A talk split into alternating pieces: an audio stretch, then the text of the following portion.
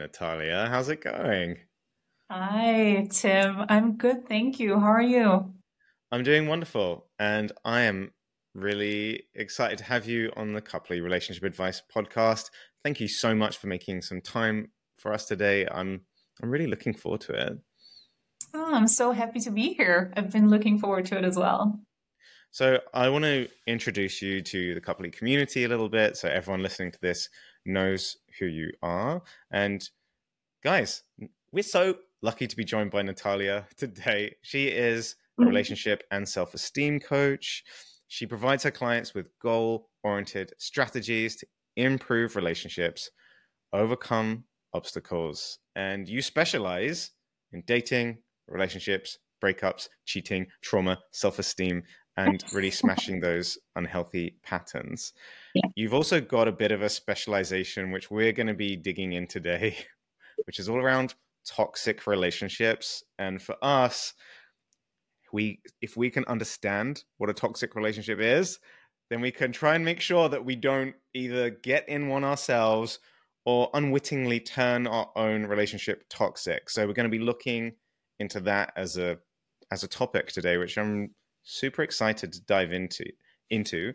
And before we start, is there anything else that you'd like the Couply community to know about you?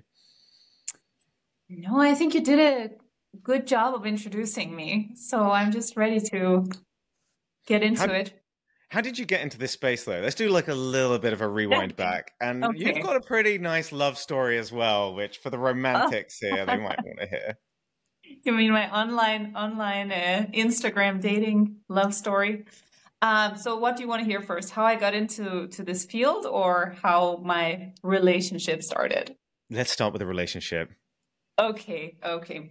All right. So I myself met my current partner, my fiance, on Instagram during COVID, actually.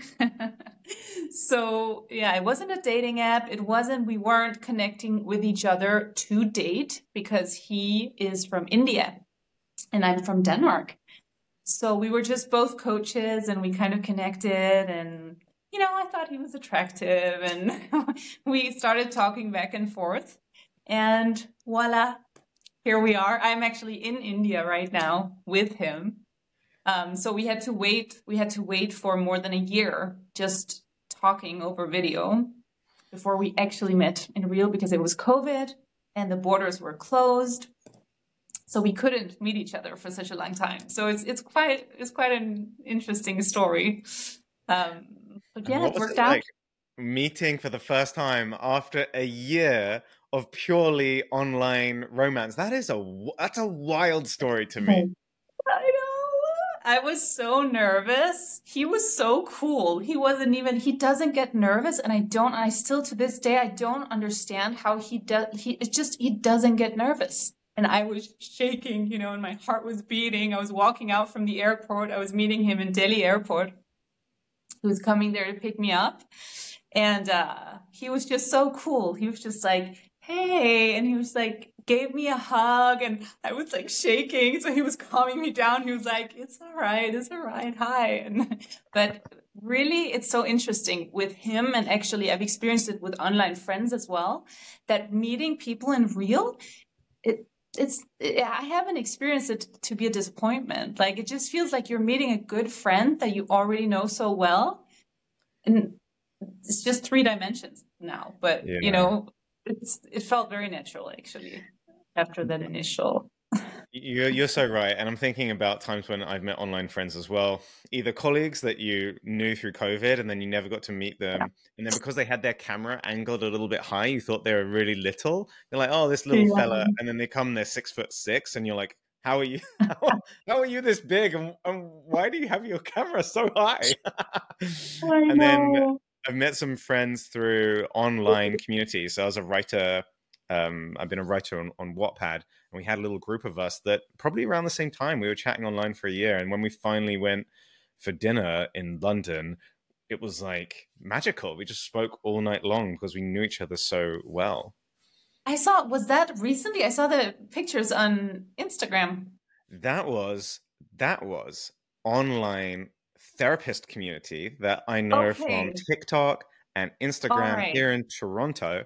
So if anyone's listening Okay. to this as well, and you're like a therapist or in the relationship space in Toronto, hit a brother up because I love hosting an occasional dinner and just bringing people in the community together. But very, very similar actually, Natalia, because you're you're meeting people that you've seen their content, and Yeah. from that you generally can get a pretty good vibe of someone.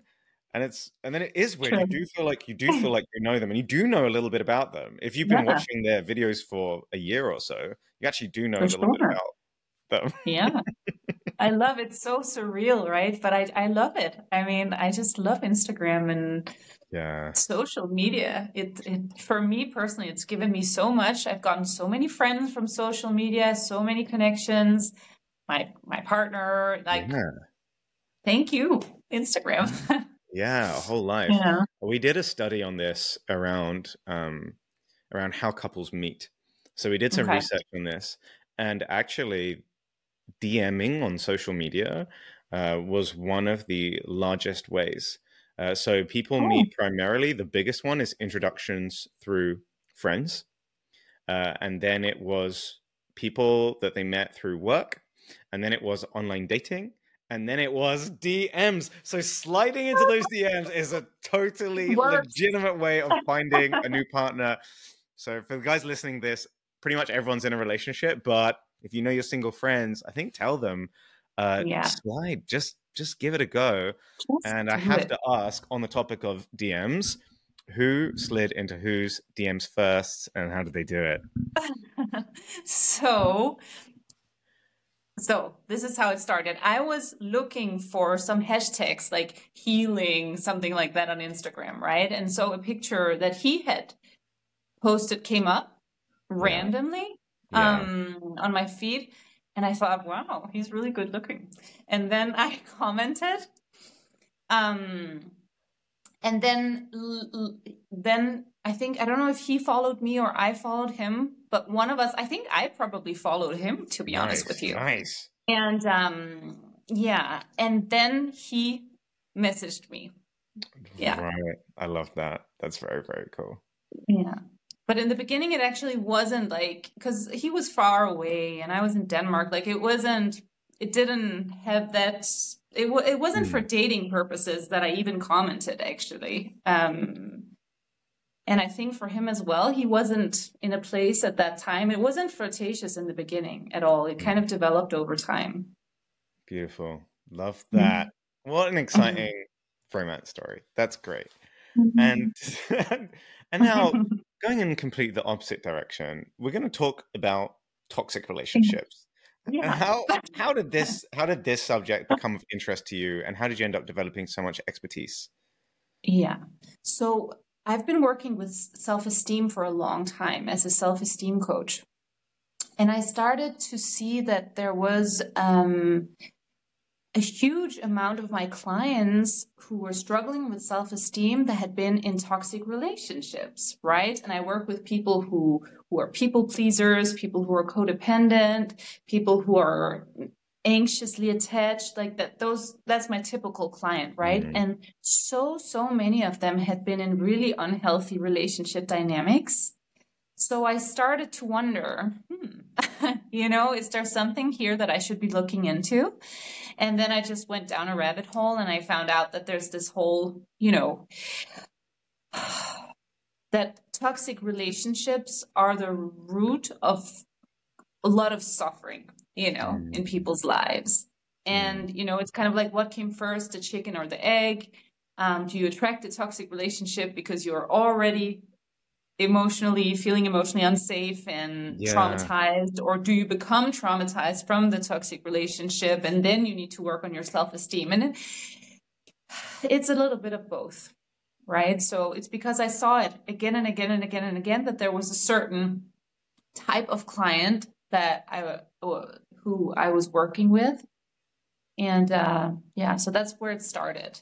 And then now i just more or less solely work with people who as a relationship coach you know but with a with a hint of self-esteem work because it's necessary. If you're involved in a toxic relationship or have been involved in a toxic relationship previously working on your self-esteem is really important. That makes so much sense. Before we go further, I do want to get into a little bit more of the definitions. So, what is the definition of a toxic relationship, or how do you define it specifically? So, the definite I define a toxic relationship as being an unsafe relationship, either emotionally or physically, of course, but usually mostly emotionally unsafe relationship where one or both parties are not able or willing to work on themselves. Mm, mm. Okay, so it, and and that that last part is really really important because if you're sitting there at home thinking, "Oh my God," but we we also have many toxic fights, and I have toxic traits, and he has, and she has. We all have toxic traits, right? So all relationships have elements of toxicity, but the main difference is are you willing and able to work on yourself? Because if you are not, then the relationship does become toxic, right? Because if you have some dynamics that are really damaging to your partner within yourself and you don't want to work on them, mm. that's the hmm. recipe for a, a toxic relationship. That makes sense. It makes complete sense. And that that lack of growth, that lack of self growth is that's I think the one that probably would scare me the most in a relationship. Yeah. That would be the one where I don't think I could get around it. Is, yeah. is when people can't take responsibility or they're not willing to change. The sentence for me that I drives me mad when I hear it is when people say, "Well, mm-hmm. that's just that's just who I am. Take it, take it or leave it. That's just who I am." Yeah. That's it.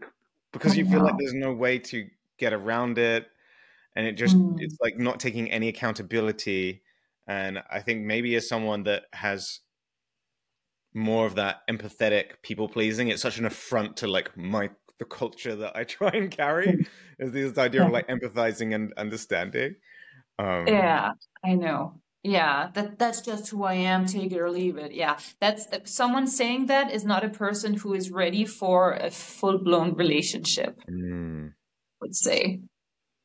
I mean and also very i mean often toxic relationships are either people who are emotionally like one or both partner parties are either emotionally immature or maybe there's some narcissism involved or mm. some other kind of uh, personality disorder will often yeah. be there you know and then it's hard to work with because most of these people are not able to really work on themselves even if they say that they want to so but so but yeah th- thinking about the audience listening to this what are some things that you see or have seen that are those toxic patterns so that people can kind of identify them in their own relationships mm, yeah so, um, do you mean early on or just in, in general in the relationship?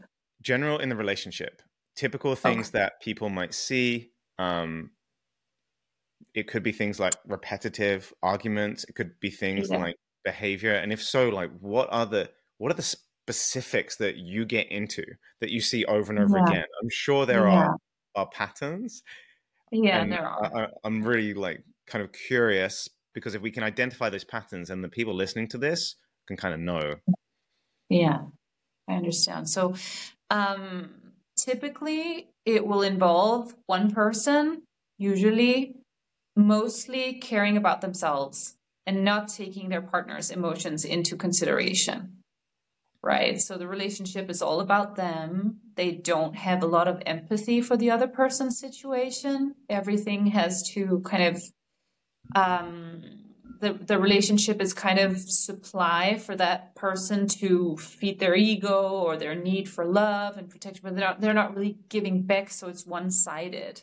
That would be one Dynamic. one red flag. You know, yeah. if you're with someone and, and you don't feel that the love is being reciprocated, that the you know generosity, whatever it may be, is being reciprocated, then it's it's not fully balanced the relationship right and then there are the obvious ones which is um you know emotional abuse lying to a certain de- I, I think we're all kind of tell this little white lie here and there mm-hmm. but i mm-hmm. mean like lying about serious things um very violent fights, of course. Um, below the belt, you know, oh, like uh, how do you say, like that's you know what I mean, like yeah, talk yeah. more about that. Yeah, I, I mean, there's just a certain level of decency, right, that has to be there in in in a fight with a partner. Like, you can't just call your partner a fucking whore. I mean, I'm sorry yeah. for my language, but like in the middle of the fight, like that's not okay. You know what I mean? Like, there has to be certain things you don't say and a certain level of respect, even when you're fighting, even when you're hurt. Right? I, I, I think there's a there's a there's a quote which is around if you want to understand if a couple's going to make the, the distance or not, look at the way that they fight. And obviously, the work from the Gottmans has mm-hmm. really dove deep into doing the longitudinal research around the percentage of couples that stay together and the and how kind they are during arguments to one another. The the magic wow, ratio yeah. they call it, and thinking about that is really interesting around how below the belt behavior, and you know it when you mm-hmm. see it. But it means in a fight, are you someone that's stooping low? And you know when you do mm-hmm. that. And I've yeah. I've definitely done this in the past before I really learned more about how damaging this is because you sort of it's when you feel a bit desperate, you feel like you're losing an argument. And I've spoken about this on the podcast a lot. One of my previous toxic traits that I'm so glad to have abandoned was this idea of winning and losing an argument and winning and losing a conversation. Went to like debate club at university mm. and learned how to debate and you learn how to argue really yeah. well and deconstruct someone else's argument and pull it apart uh, to win. Yeah. And that that idea of, of of winning is so is so damaging. And I think yeah. going below the belt is almost like that emotional art um, emotional warfare. I was going to say art of war, but it's not really art. It's just like emotional mm-hmm. warfare.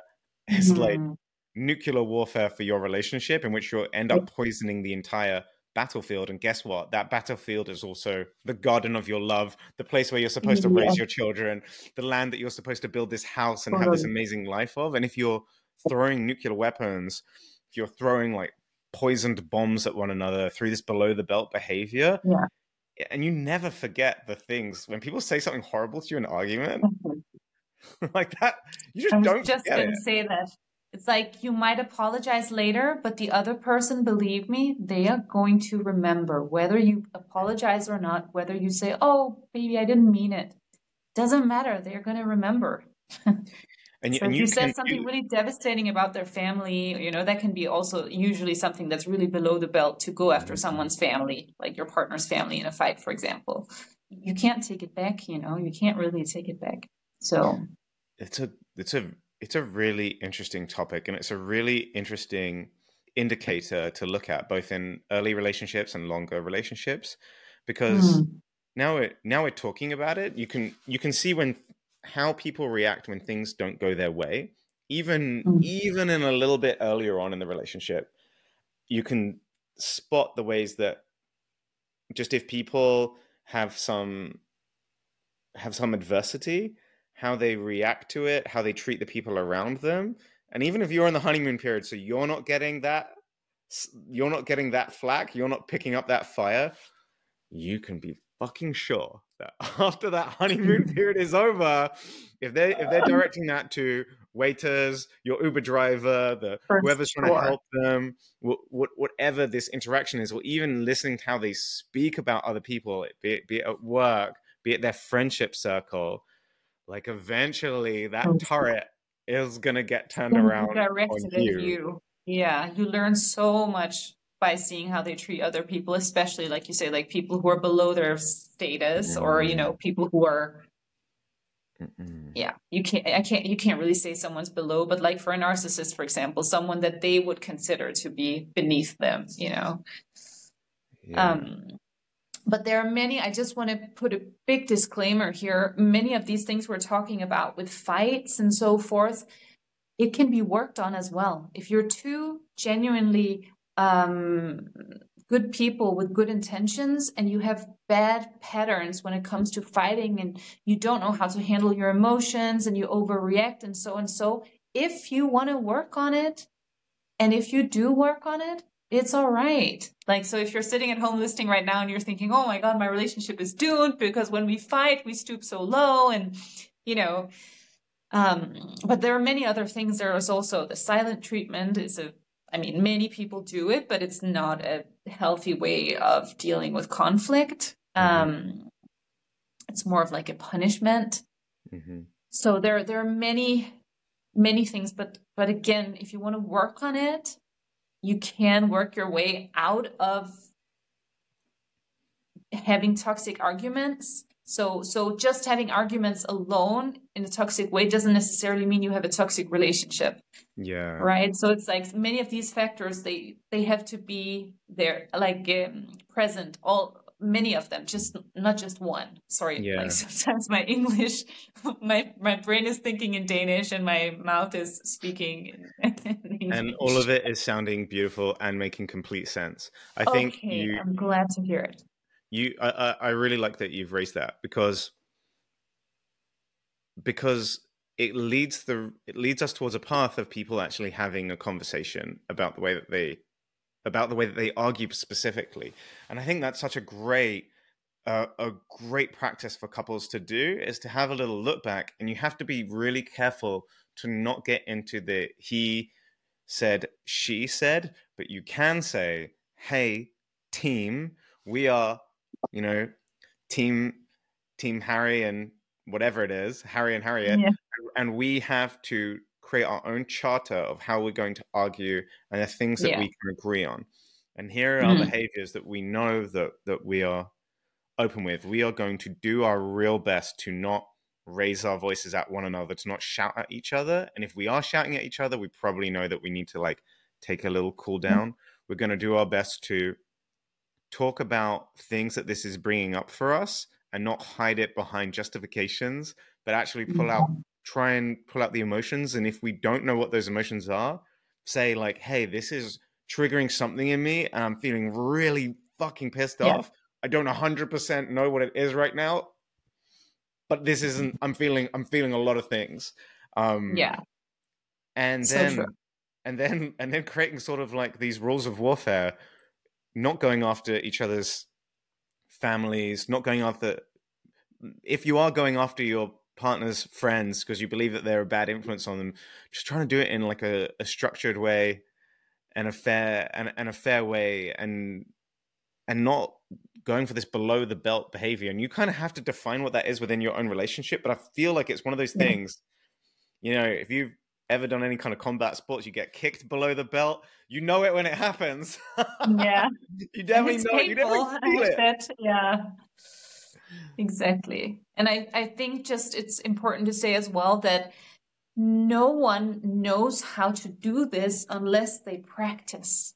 Because we are not taught how to handle our emotions in school. We're not taught how to fight. What what is it what is the right way to fight? What is the wrong way to fight? Like we we all grow up completely clueless unless we had parents who really knew how to do these things and who could teach us. But most of us we don't know right? So you guys you also need to cut yourself a little slack and your partner a little slack if you make mistakes and you accidentally you know do uh, the silent treatment or you do you know stoop really low. And it's just about looking inwards and the willingness to work on yourself right? Because no one really knows what they're doing. We're just all learning here how to how to have good fights one of the things that you spoke about as well was when one partner seems to be in it for themselves and not really have much yeah. empathy and not really care. They just care a little bit less. They care a little bit yeah. less. And somehow that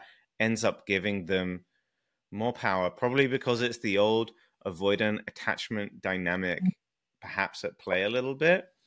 But, but what can someone do there? Because it often drives the person who's perhaps more anxiously attached to distraction because they don't mm. feel loved and then they start feeling more insecure when they start feeling more insecure they can start having more prob- problematic behaviors or seeking mm. to mm-hmm. cling towards their partner or make their partner want them which can drive their partner further away like what are some of the things that you see there and and how do we get into how do you how do you help couples when that cycle becomes toxic.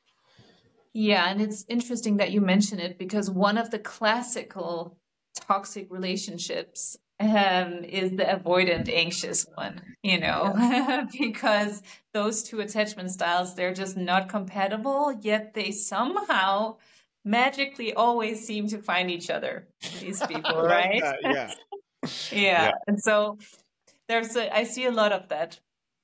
And in such relationships, the they both have some work to do and they both have something to learn from each other right? Because what we want an anxious and an avoidant to do is to work towards becoming more secure in their attachment, right? So we want the avoidant partner to be able to open up a little and uh, rely a little bit on their partner uh, without fear of rejection. And we want the anxious partner to learn how to regulate his, her, their own emotions. So, yeah, so yeah, they each have some work to do yeah they each have some work to do. Um, so if i if i would work with a, a, couple who have avoidant where one is avoidant and the other is anxious i would give them each their homework. Because um, they individually have to work towards becoming secure and then that's where they can meet right? But but avoidance and anxious partners they have like i said they have so much to learn from each other right? Because the avoidant is dealing with the emotions all by himself, herself. And the anxious one is completely desperate for someone else to regulate their emotions. Yeah. Right? So it's uh yeah, but that that that's if these people are not self-aware, it would definitely qualify as a toxic relationship because it's not compatible. And there's a lot of um unconscious sabotaging behavior yeah. Like you mentioned as well, it can be from the anxious person not getting their needs met, or the avoidant person pushing away and just being completely self sufficient and selfish. Um, yeah. So, yeah. What, what is some of what is some of that um, anxious behavior that that you've seen, or examples that you can share?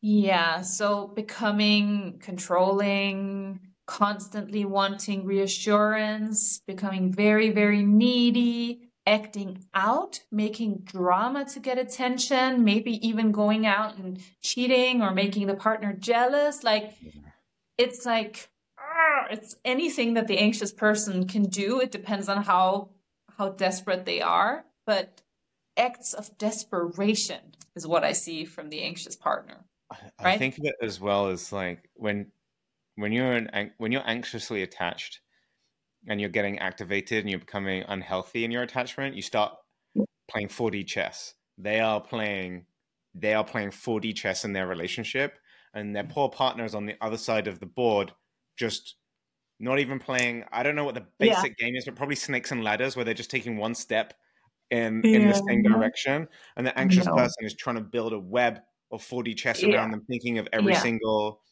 thing uh, looking at every single possibility. And if you have friends like that are more anxiously attached and you have conversations about them when they're going through stuff, it'll be a two hour fucking rant. And at the beginning, it's like you've just walked through a jungle with them. Your hair is everywhere, your clothes are torn, you're completely confused, and and and all roads have kind of gone in a spiral, and you finish that conversation absolutely exhausted. like, oh god, this is why therapists exist. yeah, and you know what? And that's exactly because the anxious person is looking for someone to regulate their emotions because mm. they don't mm. know how to do that for themselves. Mm. So if they can't do it through the partner, they're going to try and do it through the friends mm. or the family. Yeah, it's because they don't know how to do it. So they just have to learn how to do it. And and awareness is so good for this. I'm definitely someone that's more on the anxious style. I'm very secure, thank God. But I definitely and, and it depends. Like if I'm feeling yeah. less confident, I start feeling more anxious. Um, when I've been in relationships that are less like secure or I'm not sure where I stand, then the anxiousness starts to get dialed up.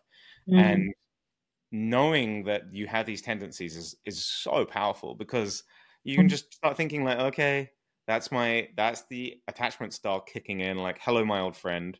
Thank you for all Yeah. these thoughts. They're not that helpful, but definitely Mm. appreciate what you're trying to do here. But this this whole nest of weird problem solving stuff isn't actually that that useful um, for my Mm. for my relationship or my life. And then when you speak to avoidance, oh my, oh my gosh, they are just shut down. Like if I try and talk to my avoidant friends about their relationship stuff when they're going through it, they're very good at boundary setting. Oh, Like yeah. I, I was talking to a friend about his stuff the other day, and he was just like, "I really appreciate you checking in on me. I do not want to talk about this with you or with anyone." And I was like, Oh, "Oh." I was like, "Oh, so All right.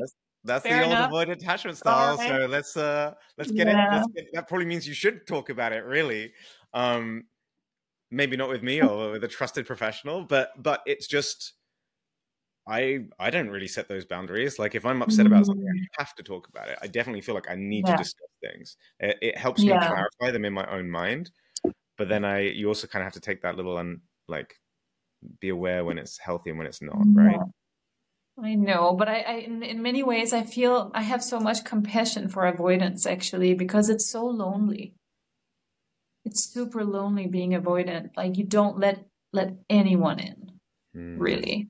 hmm. And you you have kind of shut down that part of yourself, or you're at least you're trying, you're working so hard to just shut off your emotions and not feel anything and just but they you know, you can't really do that. Like Hmm. you're still going to have your feelings you're just not going to be consciously aware of them so i actually ah, yeah it, whenever there's an insecure attachment style there's so much trauma there and there's a lot of pain there Hmm. right Yeah. and so but ideally everyone would partner up with someone secure Yeah. because because both the avoidant and the anxious and the fearful avoidant they they are all more comfortable with someone secure Yeah, and I, and I do and I, and I do think it's one of those things that you build together as well. It's a, it's a secure relationship together, and Yeah. like you, and it, and it's really it's really cool to build that with your partner as well. Just that Oh, brick yeah. by brick, plank by plank, sure over, Yeah. over over years and years and years, feeling this secure space and this safe space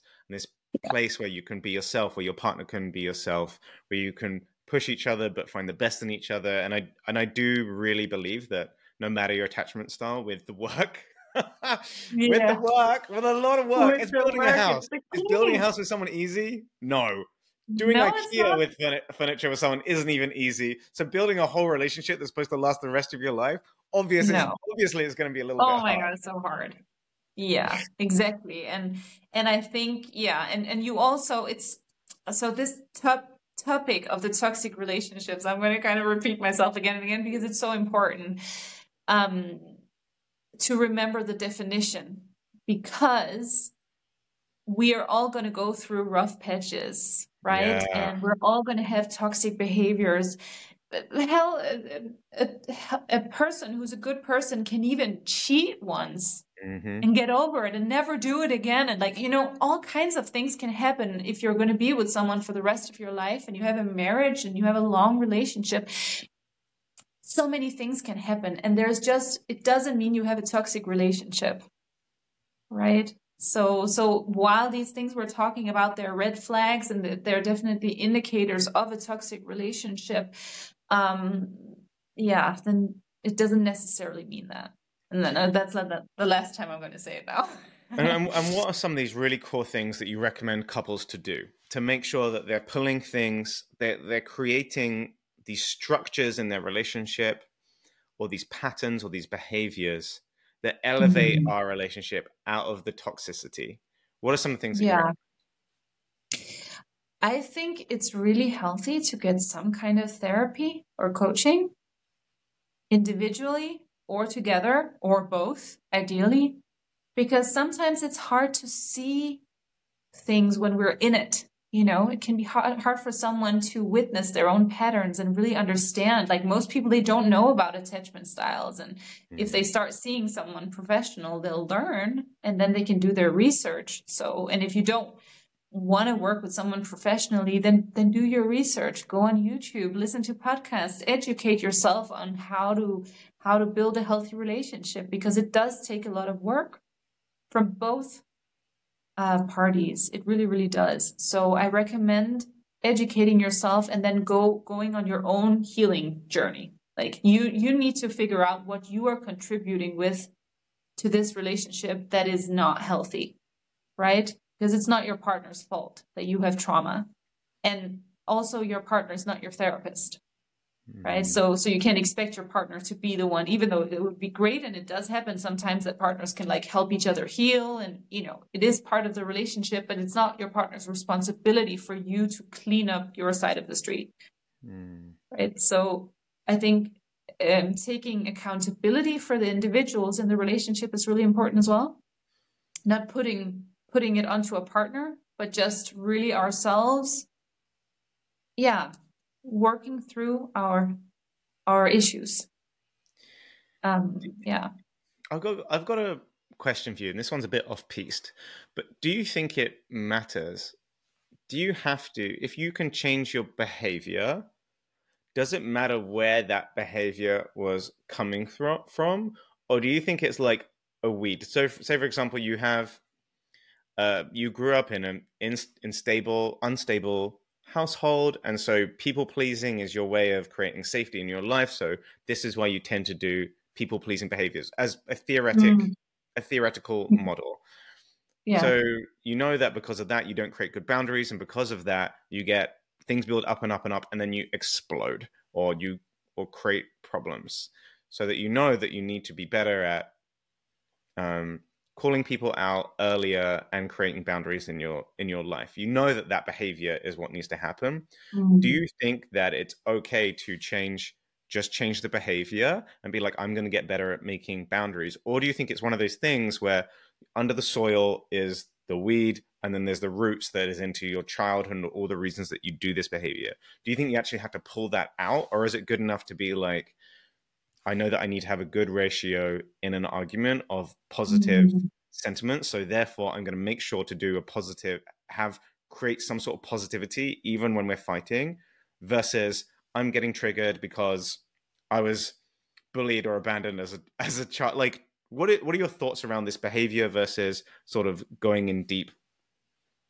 Yeah, pulling it out at the root because the thing is, you might be able to change the behavior and it mm. might work for you. You might start setting boundaries. But what about that need to pe- people please that started that behavior in the first place? It's just going to show up in another area of your life. That's the thing. So if you don't pull it up at the root, you might be able to change this particular thing about setting boundaries. But if there's still this big wound within you, this big trauma that you haven't worked through, of wanting other people's validation all the time, it's going to show up in other places, right? So you're not really overall going to better your life that much just by learning a new behavior. That's just, that's how I see it. Ideally, both. Yeah. That would be the best. In, very interesting. And I guess I've got the. I, I want to start start ra- wrapping things up here. I think we've I think we've covered like an amazing array of topics within this tos- toxic relationship. I think we've given people some really cool tools and ideas and things that that they can do. Are there any final recommendations or things that you want to add, Nathalia, to this? Yes. One of the most important things to work on, in my experience, is radical self acceptance. Oh. Because most of the fights we have with our partners and other people in our lives, they are based on projection. They're based on us somehow not accepting ourselves, not feeling good within ourselves. And now we're back to the self esteem. Um, so, working on accepting yourself as you are and building your own self esteem is going to improve every single aspect of your life, including your relationship. Right? You know, that old saying, like, you can't really love others until you truly love yourself. Mm-hmm. Yeah, and there there is some truth to that. can you give some examples of radical self acceptance where it would come down to a specific part of someone's personality or their life or something about them that needs to be accepted? Yeah, radical self acceptance is easy when you're doing great. Mm. It's easy when you're successful, when your partner is happy with you, when you look amazing. Radical self acceptance becomes hard when you've gained weight, when you got fired from the job, when your boyfriend dumped you, you know, when life isn't so great then the negative voice starts inside our heads and we are most of us really mean to ourselves inside our own heads right? So the radical self-acceptance is accepting that you have a lot of flaws and that's okay. It's okay. You're not good at everything. Some people are not going to like you. Some people are going to dump you. Some boyfriends are not going to want to be with you.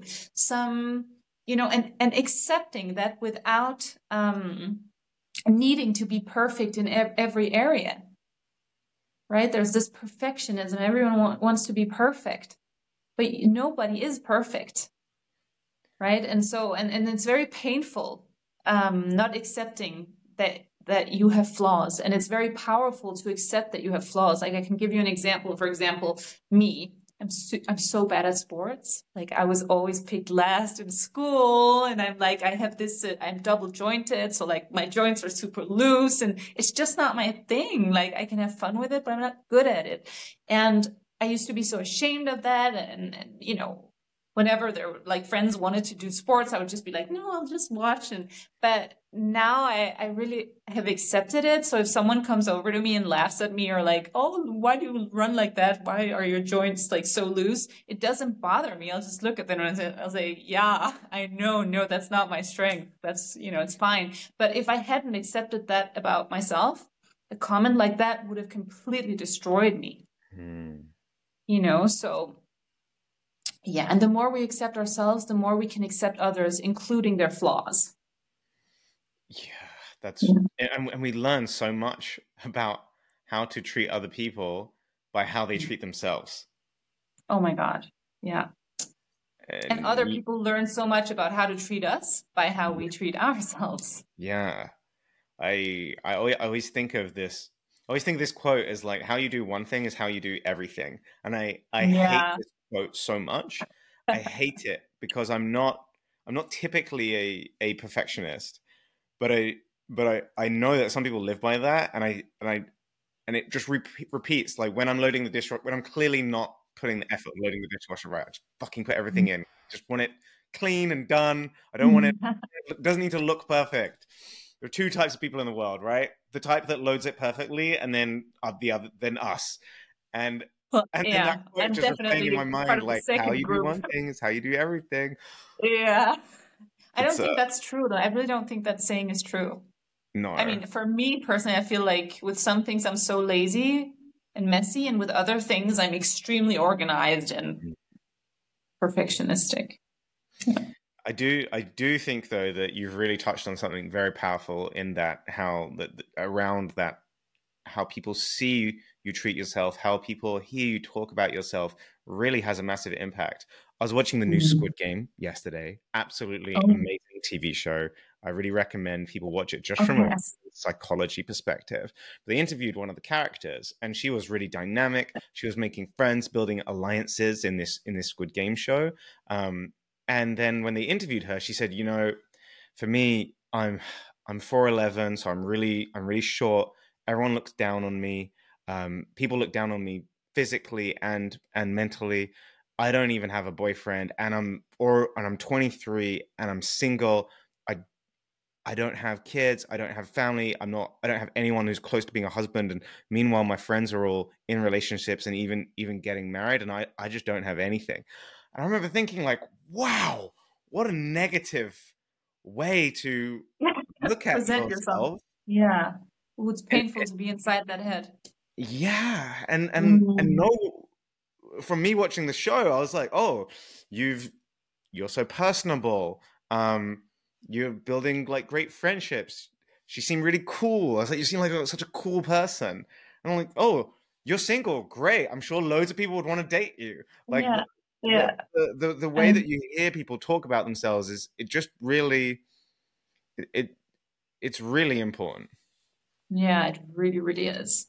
Yeah, and it's very painful to be one of those people who talk very negatively about themselves because that means they're very hard on themselves inside their own head as well. So yeah, and exhausting probably to be in a relationship with someone as well. Oh my god, yeah. Because the thing is well, that if you're, yeah, yeah, go on.